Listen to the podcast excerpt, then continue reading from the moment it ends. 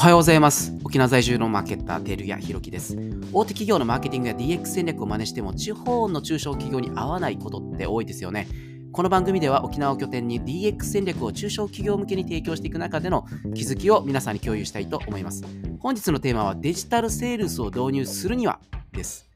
前回はデジタルセールスはなぜ必要なのか、何なのかについてお話しさせていただきましたが、今回はデジタルセールスを導入するにはどうすればいいの？どういうステップを踏めばいいの？っていうお話について、えー少し掘り下げていきたいと思います。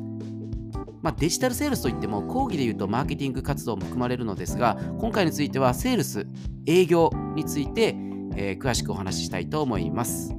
まずデジタルセールスの全体像についてお話したいと思うんですけどもあの、まあ、よくこうマーケティングの世界ではこのマーケティングファネルと言ったりとかセールスファネルと言ったりするようなこの三角形のですね逆三角形あのピラミッドを逆さにしたようなものですね。あの上後いわゆるコーヒーのあのドリップするときにこうのロートっていうやつですね。あれでこうイメージされる図が多いんですけども、まあ、それで解説していきますとまずは例えばホームページを作りましたと。まあそのホームページを見に来た人たちのことを、まあ、訪問者ですね。見に来た人訪問者。この訪問者を連絡ができる状態にすることをリードの獲得と言います、まあ、いわゆるリストですね。リスト、名前とかメールアドレスとかを取得する。まあ、よくあるのはホームページをこう見に来たときに、ポコンとポップアップで表示されて、メルマガ登録とか、えー ebook をダウンロードとか、あるいはチャットボットが立ち上がるとかですね、えーそういったものがリードに転換する仕組みになります。で、えーそのうち客、このリードを獲得しただけでは、あの興味があるけど、今このサービスを買いたいっていうわけではないので、興味がある人たちはダウンロードするけど、今すぐ客ではない。まあ、いわゆるそのうち客ですね。このそのうち客のことを MQL と言います。 Marketing Qualifica、えー Qualification Lead と呼びます。で、続いて、見込み客、いわゆる今すぐ客ですね。えーこの人たちはいろいろこう資料請求をしたりとか、いろいろな情報収集をした結果、この会社にちょっと相談してみようかなといった営業さんと話してみようかなと、もっとここら辺どうなってるか詳しく聞きたいと。そういう方、これを SQL、Sales Qualification Lead と言います。でですね、今回で言うと、このお Sales Qualification Lead、これ今すぐ客を見つけて、えーセールスする。っていうところについてお話をしていきたいと思います。このファネルで言うと、まあ、大きく、まあ、訪問者から、えーリードに転換して、で、そのリードっていうのは MQL っていうそのうち客と、えー今すぐ客 SQL に分かれます。で、この SQL に分かれたら、あ商談をセッティングして、いわゆる見積もり提案とかする、まあ、オポチュニティ、有望見込み客と言います。この有望見込み客に対してセールスして、えー契約いただくカスタマーという流れになります。マーケティングの担当者は、この訪問者を MQL、そのうち客に変えること。で、そのうち客を今すぐ客に変えるのは、いわゆる営業の役割になりますね。まあ、最近では営業もさらに2つ分解されて、えーインサイドセールスとフィールドセールス、あるいはクローサーと言われるもので、えー何かというと、今すぐ客に変えるためにメールでコミュニケーションしたりとか、あの、まあ、カタカナで言うとナーチャリングとかいう、いわゆる育成ですね、教育、あのそのお客さんをさらに階段を上っていただいて、えーこう、こっちだよと、うちとお付き合いしたら、もっとあなたの会社はハッピーになるよと、そういったあの取り組みをしていくことをインサイドセールスがやったりするんですけども、フィールドセールスに関しては、そのインサイドセールスがアポを取ったりした場合に、実際に Zoom で商談するえーっていうものですね。はい。で、えっ、と、まあ、僕らの具体的な事例でですね、このデジタルセールスの全体像についてまずご紹介したいと思います。まあ、結論ですね、あのうち Zoom の1回の Zoom の商談で制約率が92%です。で、どんなことをしてたかというと、まずですね、えーブログ記事をコロナ禍ですね、こうかかスタッフに書かせまくってですね、えー結構 SEO で上位を取っておりました。あの例えばコロナ禍だったので、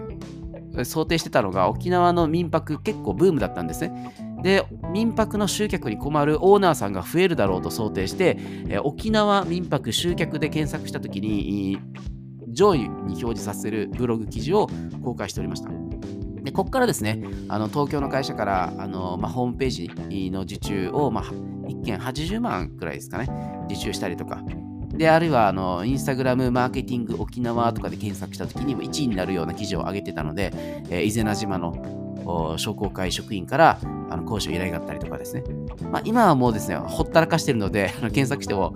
上位にはならないと思うんですけど、おそらく10番目ぐらいにはまだ出てくる可能性あるんですが、あのコロナ禍ではこういったあの記事を公開しまくって、えー、ブログ記事が露出しておりました。はい。で、このブログ記事を読んでもらった方から契約する流れをこのファネルで説明しますと、まずうちのことを見つけてもらう。その見つけてもらう対策としてブログ記事であったりとか、まあ、あの SNS をであったりとか広告で露出したりしますね。で、この見つけてもらっただけではリードにならないので、リードに転換するっていう仕組みが必要になります。でこれはあのリードの転換っていうのは、うちがよくやるのは、あの ebook のダウンロードであったりとか、チャットボット B ちゃんっていうキャラクターがいるんですけど、B ちゃんが接客をして、フレンドリーに接客します。なんかお困りごとありませんかと。名前で呼びたいので名前教えてちょみたいな感じのチャットボットがポコンと表示されます。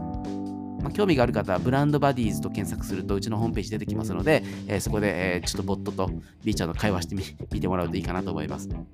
はい。で、えー、B ちゃんが会話して、そこでですね、さりげなく名前とメールアドレスを取得します。で名前とメールアドレスを取得したらですね、えー、うちのハブスポットっていう顧客データベースにデータが入ります。この顧客データベースに入ったら、あのー、まあ、クッキーで紐づくんですけども、この方がどのブログ記事を見ているのか、何に興味があるかっていうのをトラッキングしているので、えー、推測することができます。あ、この方、結構うちのホームページを見に来てて、このブログ記事、例えば、あの民泊、集客のページを見てるんだなとかですね。で、うちの実績のページを見てるんだなとか。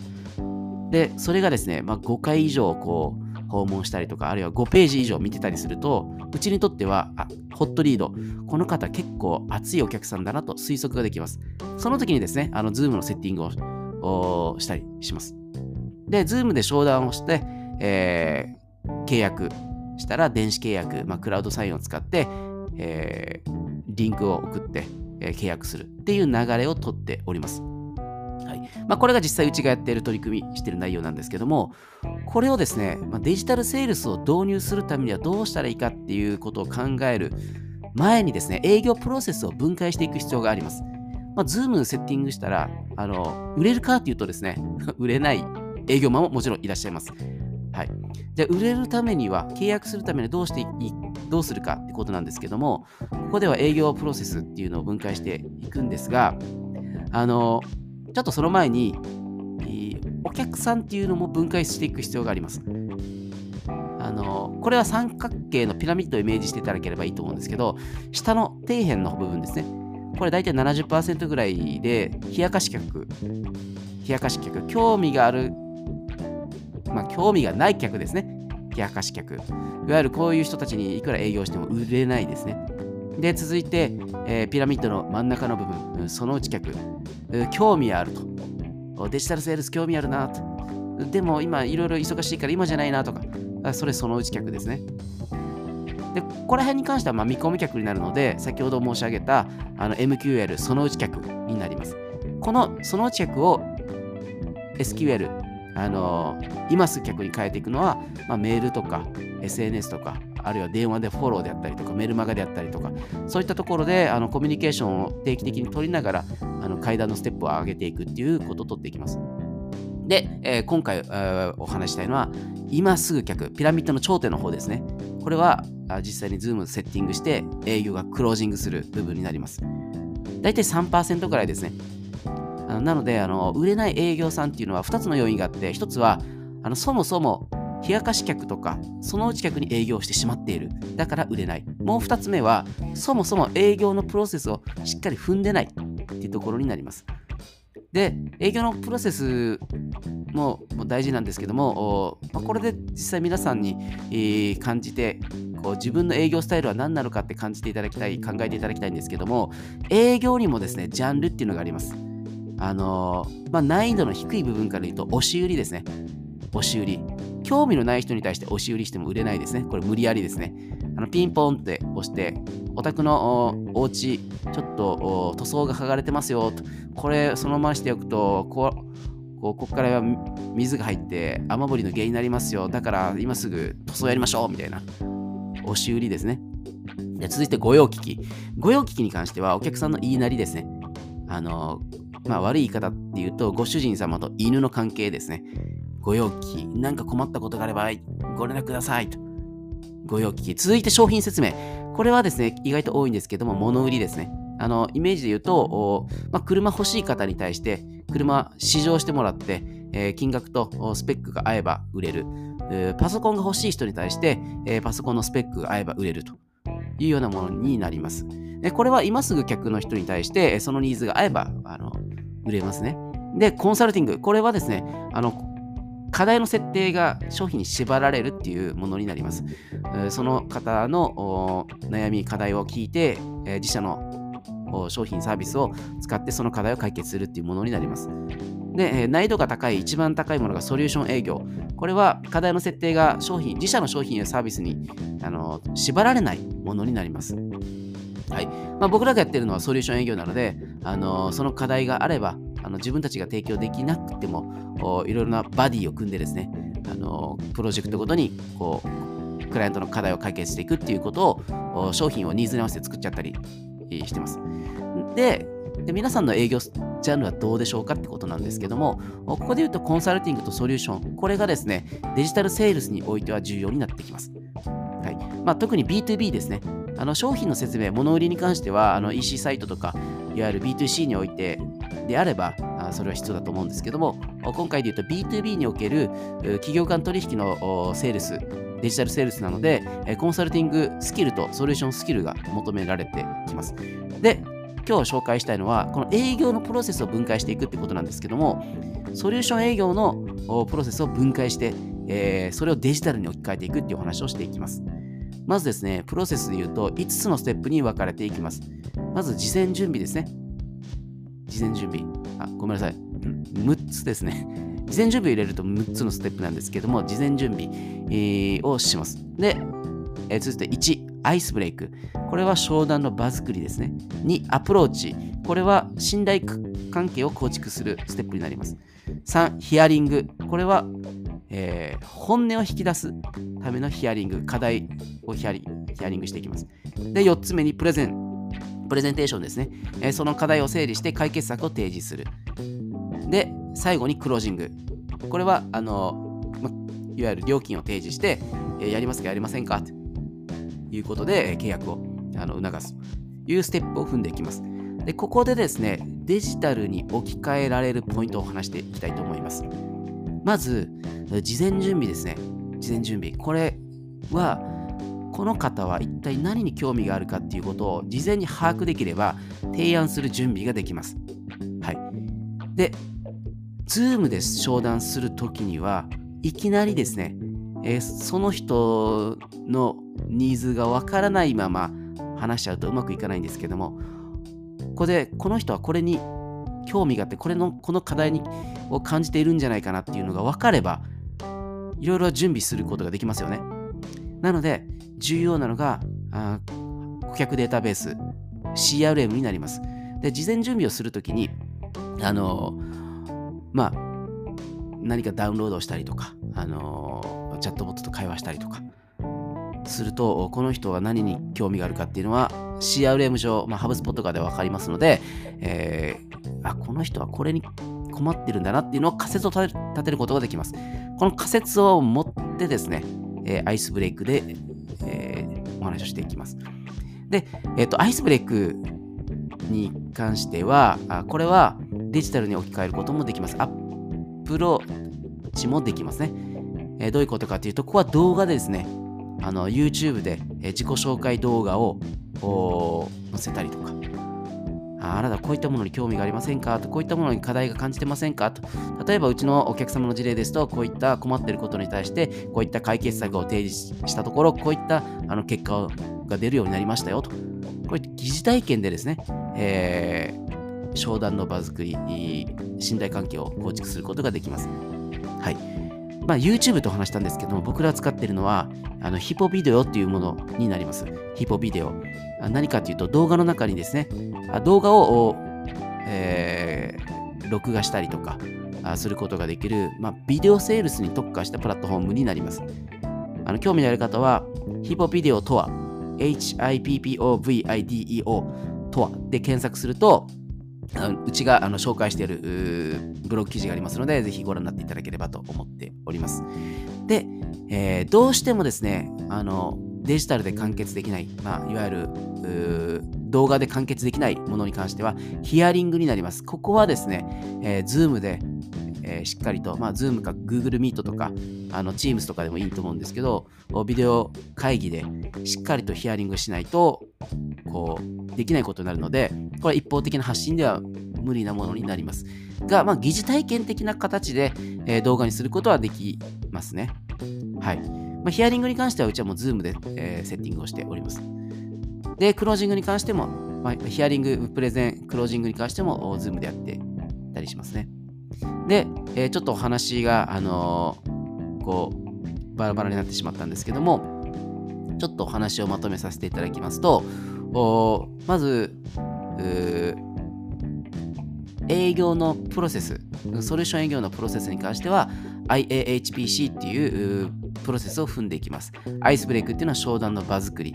アプローチについては信頼関係を構築する。で、ヒアリングは本音を聞いて、えー、本音を聞いて課題を整理して、えー、それをプレゼンテーションする。で、最後にクロージングと。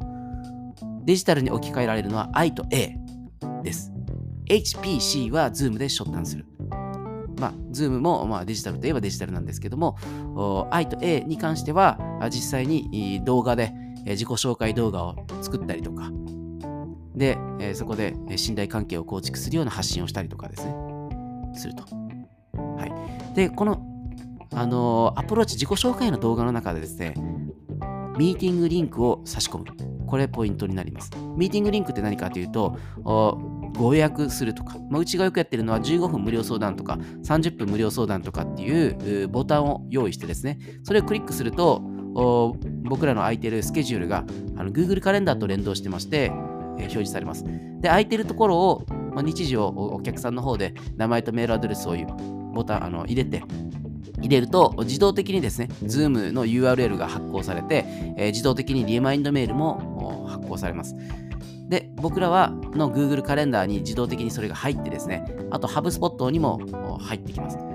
で、このメールアドレスを入れた瞬間にですね、HubSpot の顧客データベースに紐づいて、えー、その方が一体何経由で、えー、うちを知ったのかっていうのが把握できますし、えー、この方は一体どのページを見ているのか、何に困っているのかっていうことがわかります。なので、Zoom の予約が入った瞬間にですね、えー、僕らの営業マンは何をするかというと、まず HubSpot の顧客データベースを見て、この方の行動履歴、トラッキングデータを見てですね、一体どのページを見に見ているのか、そういったものを把握してですね、事前準備をします。事前準備をした後に、あ、最初の Zoom の商談では、このアイスブレイクをしよう。とかですね、えー、事前にこういう課題をがあると想定して、えー、こういった情報をメールで送っておこうと。そういうそういうようなあの取り組みをしております。はい。今日はだいぶちょっと駆け足で長くなってしまったんですけど、まとめます。デジタルの全体像は、まず、マーケティングのファネルから考えていく。マーケティングファネルっていうのは、営業の役割は今すぐ客と商談する。今すぐ客と商談するには、まあ、Zoom とかでやりますよと。ただ、Zoom でやるにしても、営業のプロセスを分解して、えー、しっかりと準備をする。営業のプロセスっていうのは、アイスブレイク、アプローチ、ヒアリング、プレゼン、クロージングの IAHPC っていうものを用意すると。で、I と A に関しては、事前に動画とかで、えー、疑似体験させることができるので、これはデジタルに置き換えることができます。で、えー、まあ、デジタルに必要なプロットフォームとしては、あの顧客データベース、CRM、これは、うちは HubSpot を使っております。あと動画に関してはヒポビデオとか YouTube とかですね、を使ってます。はい。では、えー、今日はデジタルセールスの導入ステップについて、えー、お話しさせていただきましたが、今日も皆さん頑張っていきましょう。えー、どうもご清聴ありがとうございます。